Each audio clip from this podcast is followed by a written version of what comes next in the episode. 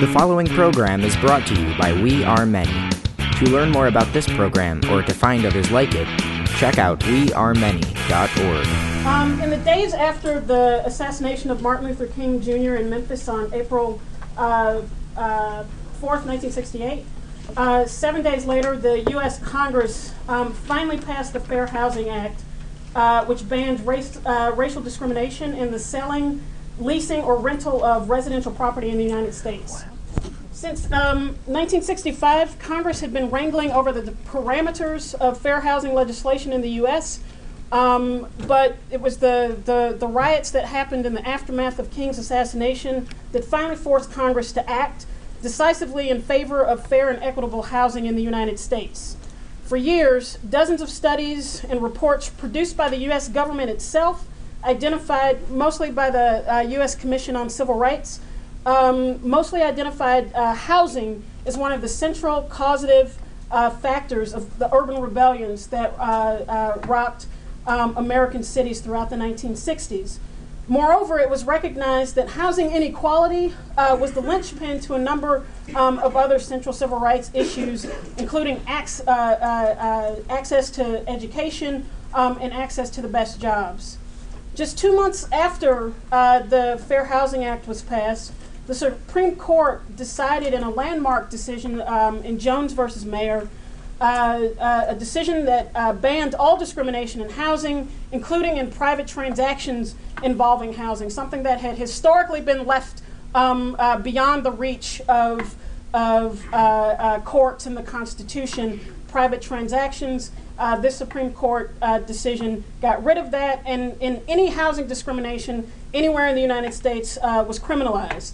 The court reached back almost 100 years earlier to Section 1982 of the Civil Rights Act of 1866, which was passed in the triumphant aftermath of the American Civil War, which stated, quote, all citizens of the United States shall have the same rights in every state and territory as it is enjoyed by white citizens thereof to inherit, purchase, lease, sell, hold, and convey real and personal, uh, personal property.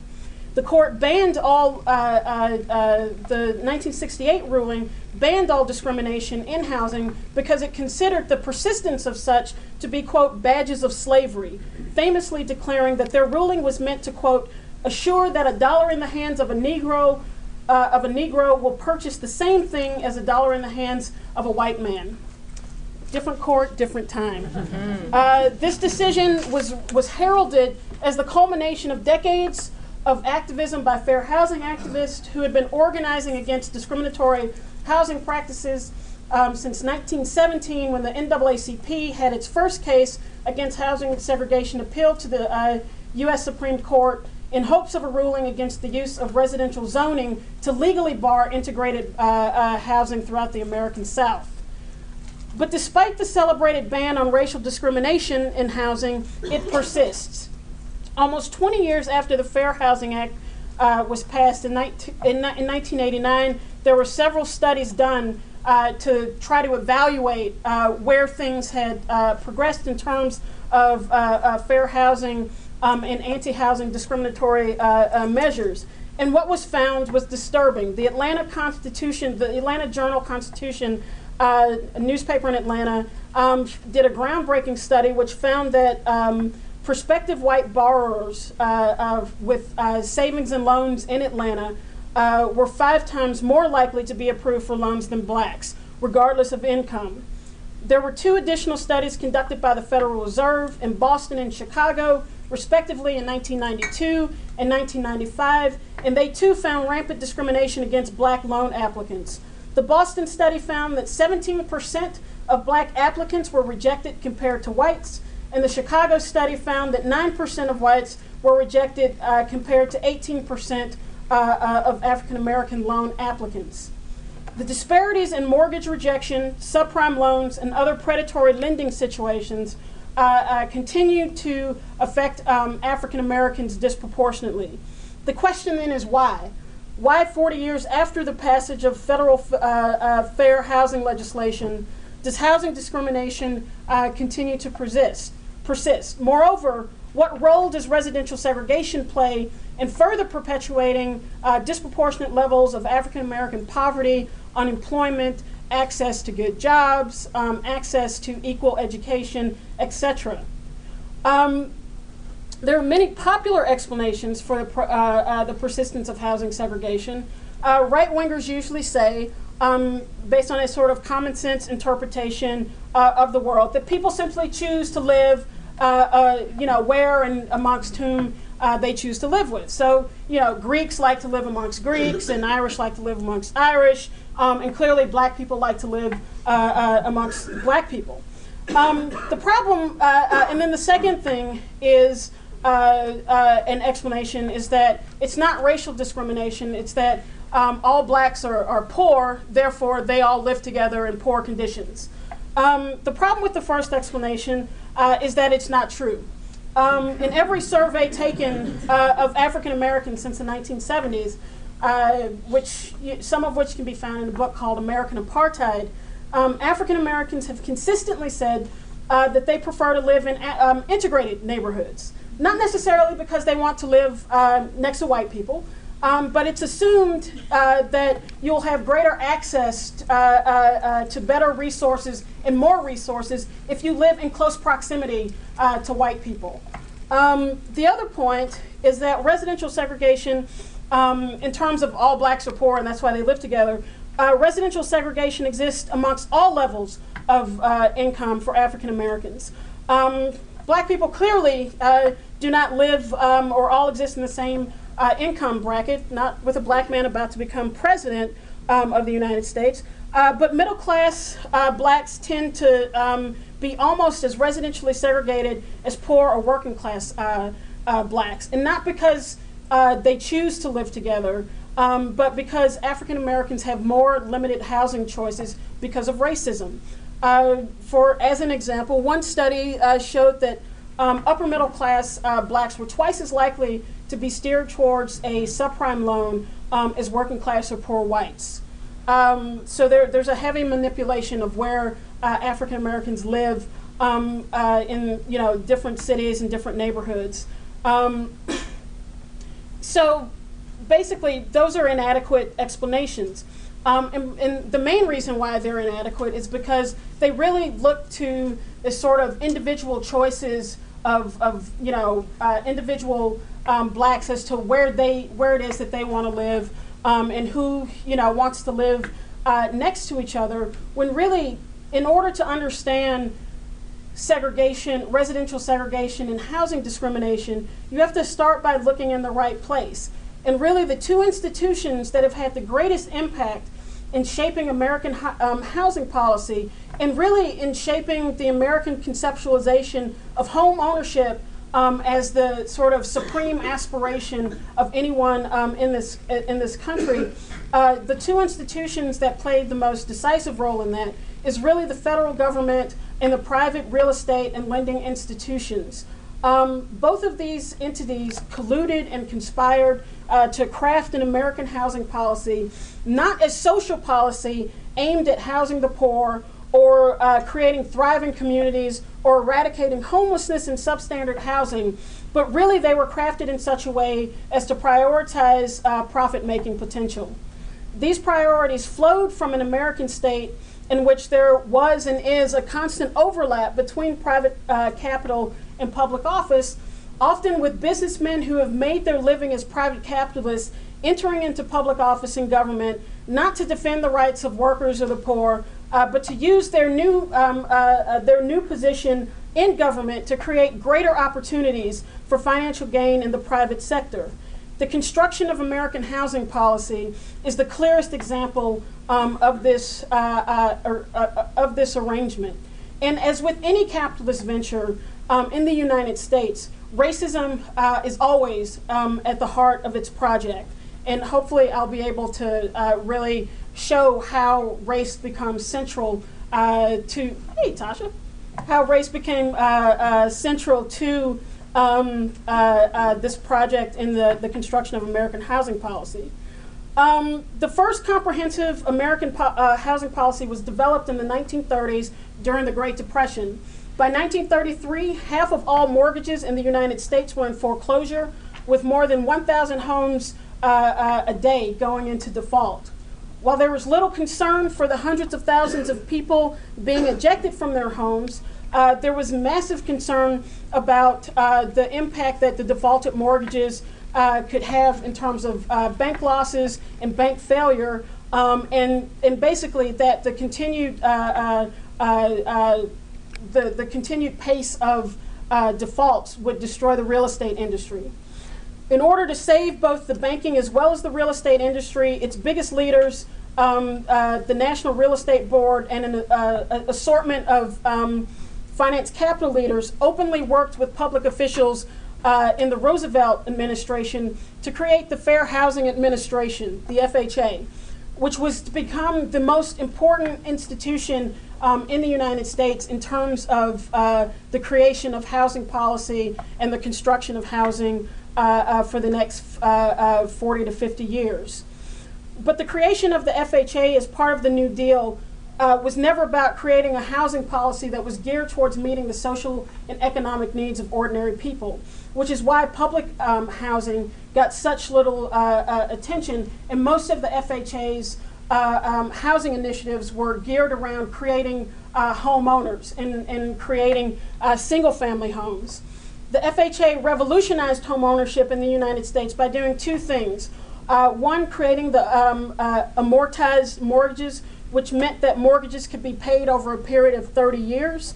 Um, and secondly, by insuring mortgages, which meant that private banks no longer had to worry about individual uh, uh, individuals defaulting on their home loans because the government now made sure uh, that those loans were uh, were to be in, in insured. The FHA and uh, the strategy of expanding home ownership um, was also pursued as an economic stimulus plan. The idea was to, if, if, if they were able to create millions of uh, new housing units, that would both create new jobs um, because of the depression um, and help actually pull uh, the economy out of the depression.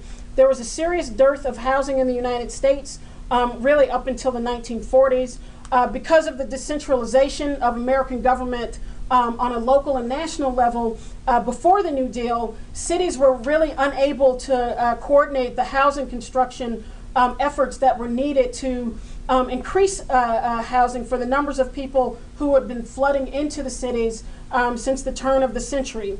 First, by successive waves of immigrants who came um, into American cities to look for jobs, um, and then by uh, the beginning of the, the, the great migration of African Americans from the rural South um, into urban centers, both in the South, but um, most uh, uh, uh, mostly uh, uh, to northern cities. Um, so the, basically, the cities went from being shells of themselves to really being uh, overpopulated very quickly, and there was no organized plan um, to as to how people were going uh, as to how people were going to be housed. So most workers, black and white, lived in debilitated, old, and overcrowded housing. The FHA planned to use federal money to subsidize the construction of new homes for workers across the U.S.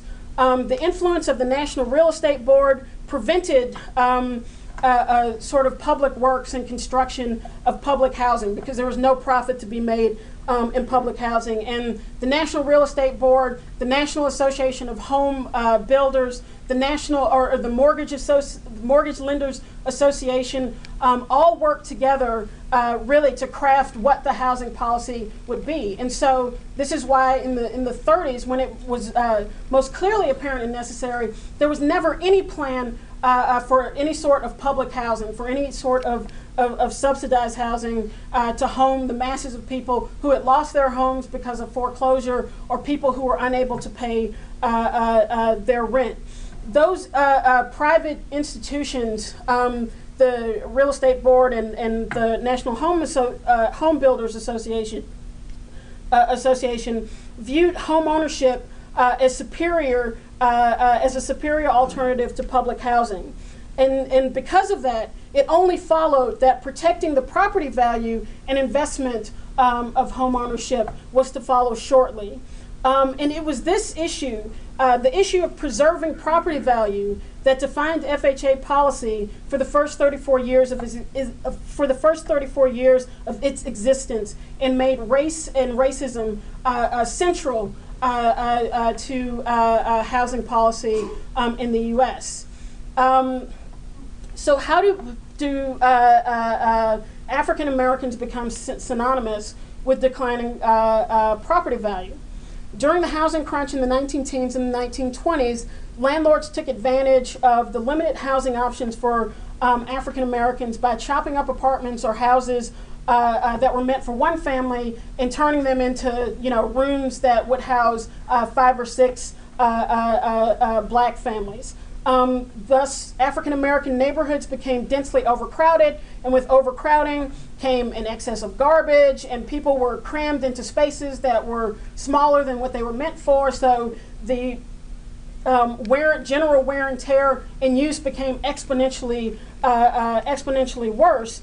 Um, and while all neighborhoods uh, of the poor and working class in this period uh, tended to be run down, immigrant workers um, had more areas to choose from uh, in terms of looking for housing, so there was less concentration. Moreover, despite the romantic myths about uh, different ethnic ghettos, most immigrant groups uh, were able to move around and moved in, into different uh, neighborhoods. So you had ethnic enclaves when people first arrived uh, uh to you know a particular city, but that was very quickly uh, broken up as people uh, were able to make any sort of movement forward in terms of wages and would immediately look to move um, in, into other less concentrated um, neighborhoods, an option that was not open to most African Americans. Um, basically, meaning that the conditions of poverty and overcrowding were not necessarily uh, uh, attributed uh, to a particular ethnic uh, uh, group if they were able to move around uh, to um, to different to different um, neighborhoods. For African Americans, real estate agents played a key role in making sure blacks could not leave their particular enclaves. As early as 1924, uh, the Chicago Real Estate Board's uh, code of ethics included the following statement quote, a realtor should never be instrumental in introducing into a neighborhood a character or property or occupancy members of any race or nationality or any individuals whose presence will clearly be detrimental to the property values um, of, of, of that neighborhood. And so this became the sort of uh, uh, operating principle uh, for the people who were really in charge of, uh, you know, uh, uh, who were in charge of being able to um, move people or direct people around um, around the city. Moreover, in the 19 teens, a series of race riots swept across the, the urban north. Um, and in Chicago, after the race riot of 1919, uh, white urban sociologists uh, from the University of Chicago um, were convinced that blacks and whites could not live in the same area uh, together without there being violent outbreaks, which would obviously have a deleterious um, impact on property value. Chicago is of particular importance um, because it was sociologists, economics, um, economists, and the uh, Chicago Real Estate Board that played an instrumental role in formulating the pr- principles behind FHA um, uh, policy. In particular, the FHA called upon uh, University of Chicago urban sociology uh, professor and former real estate broker Homer Hoyt uh, uh, to craft the principles behind the new housing policy. Hoyt used real estate uh, practices and what is called ecology, um, ecology studies in sociology to theorize about why um, it was uh, uh, natural, as in terms of, of nature, uh, that blacks and whites could not live together. Uh, because uh, urban eco- um, ecology uh, essentially looks at cities as if they are plant species. Um, and blacks were one species, whites were another species, and therefore they could not actually mix. Um, moreover, neighborhoods grew um, in a natural way um, in areas adjacent uh, uh, to the primary neighborhood. And so this basically uh, established a scientific uh, basis um, for segregation. And while it sounds goofy, this is the man that the FHA hired from 1934 to 1940 to craft its uh, principles behind what housing policy would be um, in the United States.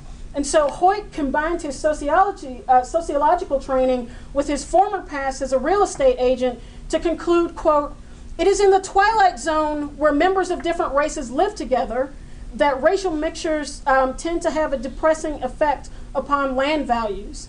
And from there, he went so far as to actually rank um, ethnic, ethnic groups in terms of the impact that they had on property values. So the group that had the least impact on property values, I'll give you the list. Um, number one are the English, German, Scotch, Irish, and Scandinavians. number two are Northern Italians. Three, Bohemians or Czechs. Four, Poles. Five, Lithuanians. Six, Greeks. Seven, Russians or Jews, lower class Jews. Eight, South Italians. Nine, Negroes. Ten, Mexicans.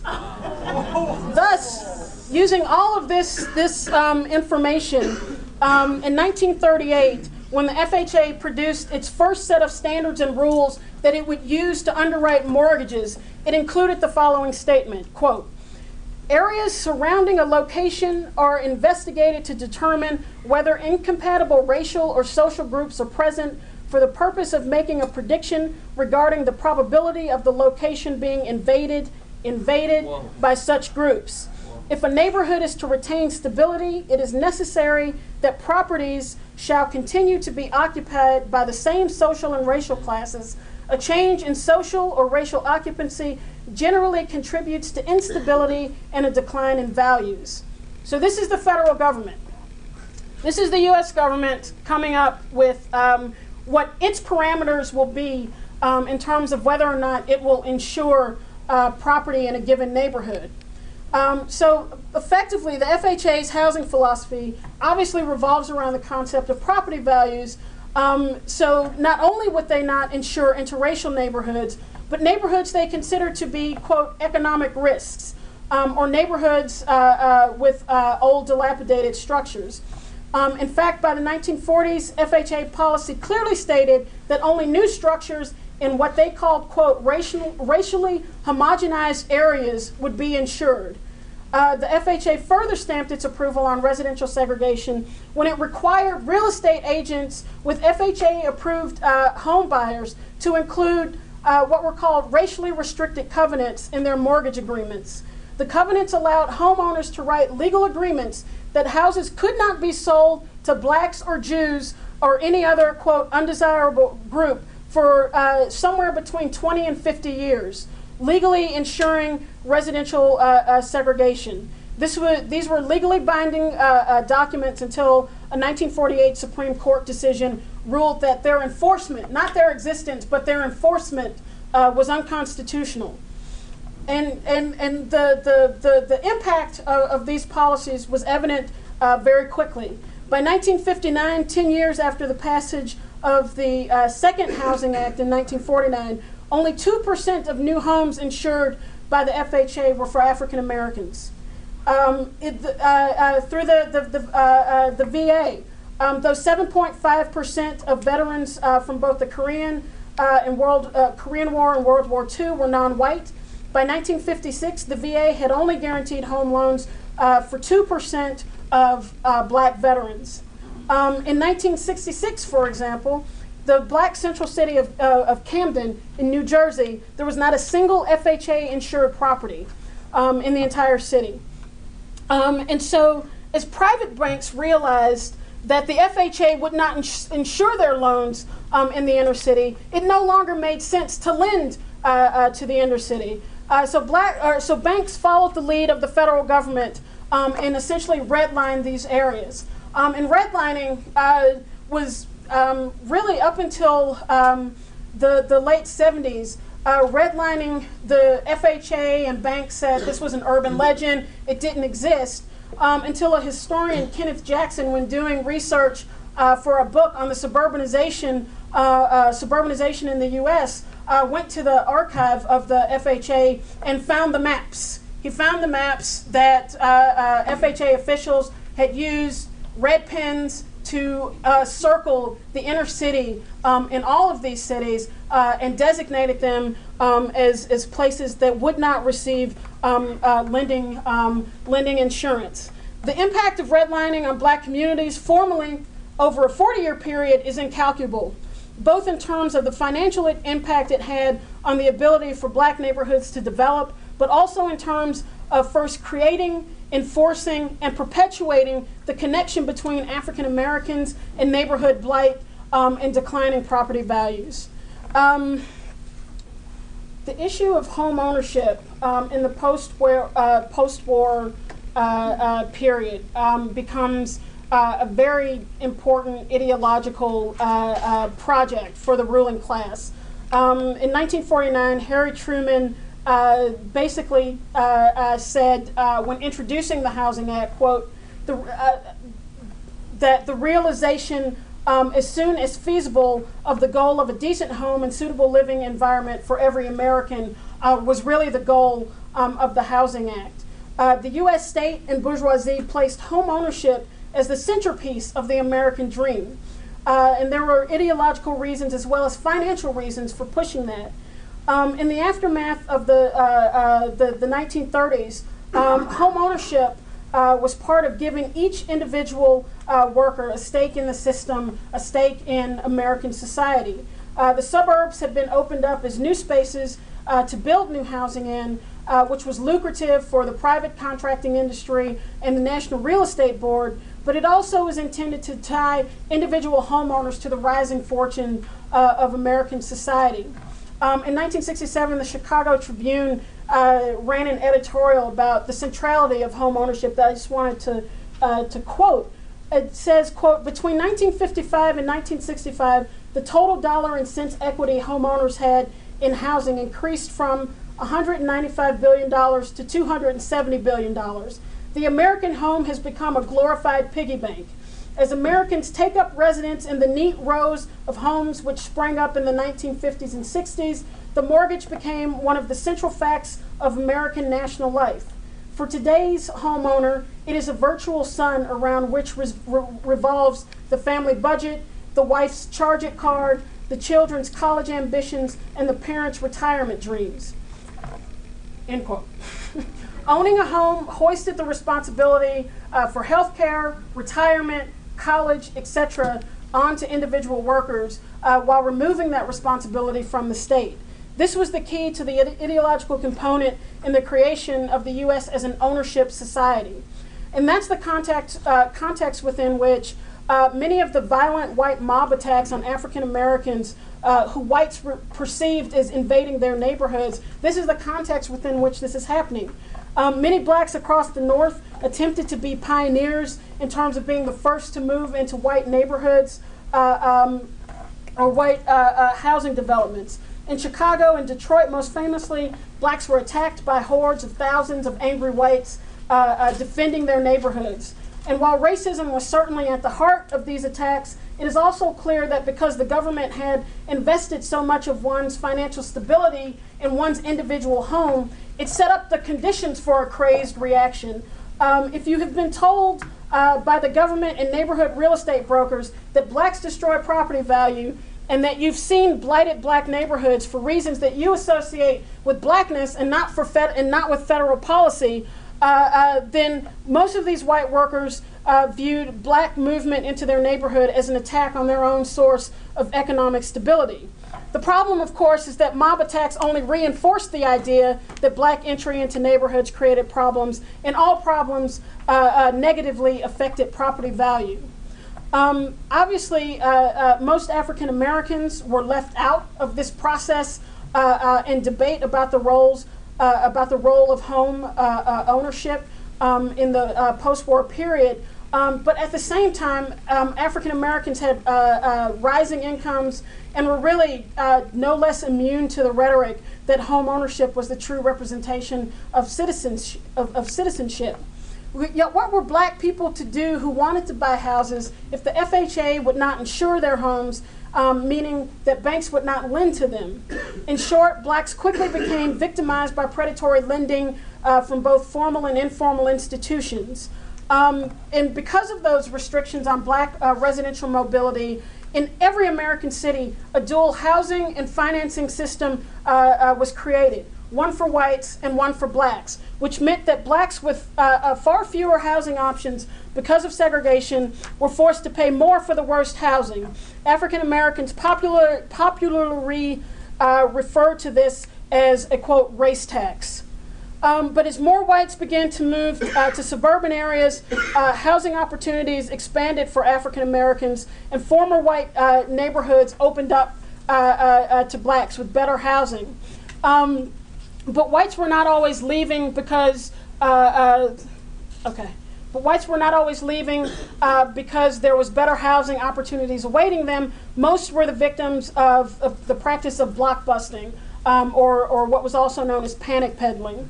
Um, and basically, this happened when speculating real estate brokers went into white neighborhoods bordering a black neighborhood and told the whites that the blacks were coming. And if they didn't sell quick, they were risking uh, losing money on their homes. Simultaneously, uh, the black, uh, blockbusters were offering financing uh, uh, for blacks to move into uh, white or changing neighborhoods because the FHA and the banks would not lend to them.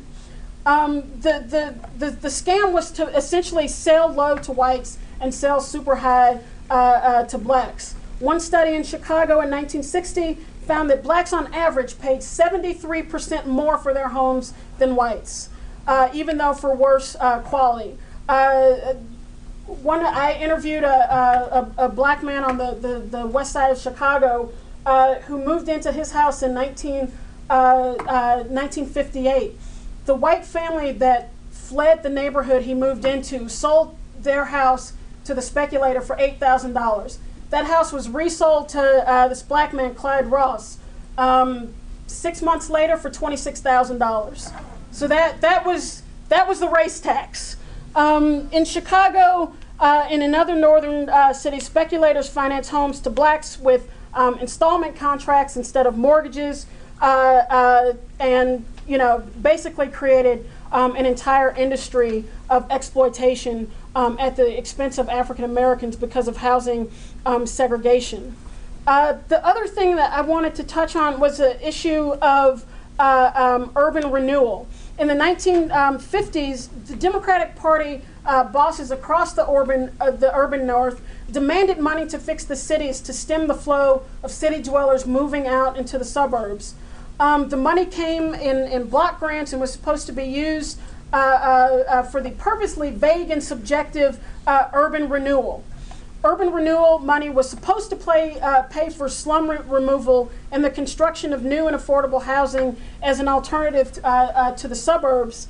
Um, but you know, there's a, a classic example um, in Chicago where the city turned that money over in total to the University of Chicago to get rid of the slums that were circling uh, its campus. And if you go to the campus uh, today, you can see um, on the, the, the south side of the campus, it looks like there's six football fields uh, uh, linked consecutively. It didn't always look like that. It looked like that once they took the city's money and destroyed uh, uh, black housing there. More than 40,000 African Americans were left homeless um, as a result of uh, urban renewal just in, in the uh, community around the University of Chicago, um, Chicago itself. And so black people began to refer to urban renewal as Negro removal um, across, the, uh, uh, across the country. But across the country where this was happening, tens of thousands of blacks were left homeless because of these urban renewal projects. Um, and this is the only time the federal government initiated any serious public housing uh, uh, uh, uh public housing building. They uh, created projects in um, black neighborhoods to house the people that had been kicked out of their homes uh, because of urban renewal. Um, and so white politicians balked at the idea of having projects put in non-black areas. So these projects were put up um, in African American uh, African American um, uh, neighborhoods. Um, essentially, the culmination of all these factors uh, uh, um, that had institutionalized slum conditions in black neighborhoods across the country, while at the same time uh, creating a situation that was impossible for African Americans to escape. um, is the reason why housing was consistently listed as the, you know, one of the top three police brutality, housing, and unemployment as one of the top three uh, reasons for the urban rebellions um, in the uh, in the, the in the 19 um, in the 1960s. Um, I'm gonna I'm gonna wrap up soon. No, I'm no. I've really got like five minutes here. That is perfect. Um, okay. When Martin Luther King uh, decided to turn his attention uh, to racism in the North, he chose housing as the central issue uh, to organize his Northern campaign around. Um, King came to Chicago in 1966 to launch a movement for an open city, um, in which fair housing was one aspect of it. Um, and his campaign, while it did a lot to highlight the, the you know slum conditions that uh, blacks uh, lived in, especially when he moved into uh, an apartment, a, dilap- a, dilapidated apartment on uh, Chicago's west side. Um, uh, he brought a lot of attention to that, um, but that in and of itself was not enough to constitute um, a successful movement. Um, and for the most part, King's movement was a failure um, in Chicago. Uh, it failed to get anything beyond a, a, sort of empty agreement with the mayor of Chicago to end housing segregation. Um, and so while King preached nonviolent mass movement to end housing discrimination, it was actually the urban uprisings that fundamentally shifted um, U.S. policy and opened up doors for African Americans in new ways. In July of 1967, just two weeks after the Detroit Rebellion, uh, which at the at the time was the, the largest, most destructive in terms of, of lives and in terms of uh, property uh, riot in American history, Two weeks later, the FHA released an emergency memo reading Attention, all assistant commissioners, Washington division heads, insuring, officing, insuring office directors, HUD regional administrators, the director, regional staff support, announcing um, the prohibition of arbitrary exclusions of communities and neighborhoods and the waiver of economic soundness in riot or riot threatened areas. FHA Director Philip Brownstein explained the change in philosophy, saying, quote, we have got to recognize that stimulating a flow of mortgage funds into the inner city, yes, even the slums, for the transfer of homes for rehabilitation and for new construction is an FHA mission of the highest priority. And this effectively ended the 34 year practice of redlining in black neighborhoods. But it also represented uh, the introduction of homeownership ideology into black neighborhoods for the first time. The threat of urban violence and the requisite questioning of the efficacy of American society compelled the American ruling class to change its tactics. And Richard Nixon summarized the shift saying, quote, people who own their own homes don't burn their neighborhoods. Rather, in pride and self interest, they turn to fixing up their communities and making them livable for themselves um, and, their, and their, their neighborhoods. And with that came a, a whole um, slew of, of, of, subsidy efforts at creating um, and expanding home ownership uh, in, in, poor, uh, uh, in poor communities. Um, but just to conclude, I think, in terms of uh, what, what are some of the things that, that, that we learned from this? Um, one is, is that understanding that the federal government played the central and decisive role in creating racial segregation, uh, uh, in, in creating residential segregation and in, in, in creating uh, uh, the uh, ghetto like or slum conditions um, in U.S. inner cities that today they like to blame on loose morals, poor moral foundation, you know, all sorts of, of, of finger pointing and blame at the individual behavior of people while ignoring an 80 year history of, of, of, of, legal racism that was fostered and codified uh, by, the US, uh, uh, um, by the US government. But the other thing is to understand what the focus on home ownership as a, uh, a social policy, what the problem of that is when you have a state that is so heavily influenced uh, by private finance uh, uh, capital um, as well as by uh, uh, the, the private real estate um, industry. As long as those forces continue to play um, a central, and, and, and really in Chicago throughout the 60s, every head of the FHA um, had formerly been uh, a banker, a mortgage lender. Um, in 1972, the um, uh, assistant uh, uh, secretary to HUD left his position as the president of the National Homeowner uh, National Association of Home Builders. He left that post to go to HUD.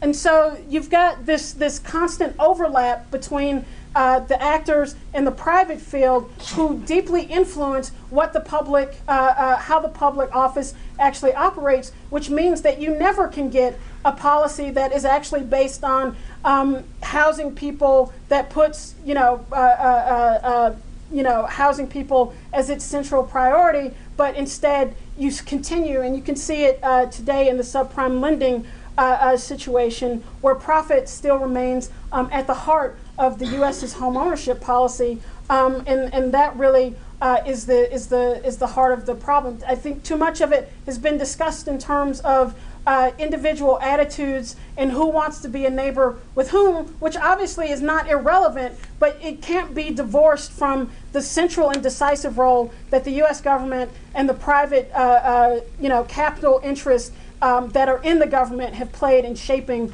uh, what our ho- housing policy is.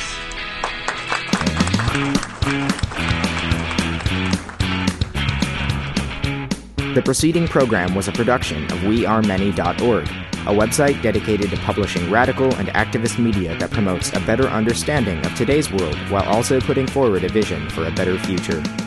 We Are Many is a project of the Center for Economic Research and Social Change. To learn more about this program or to find others like it, check out wearemany.org.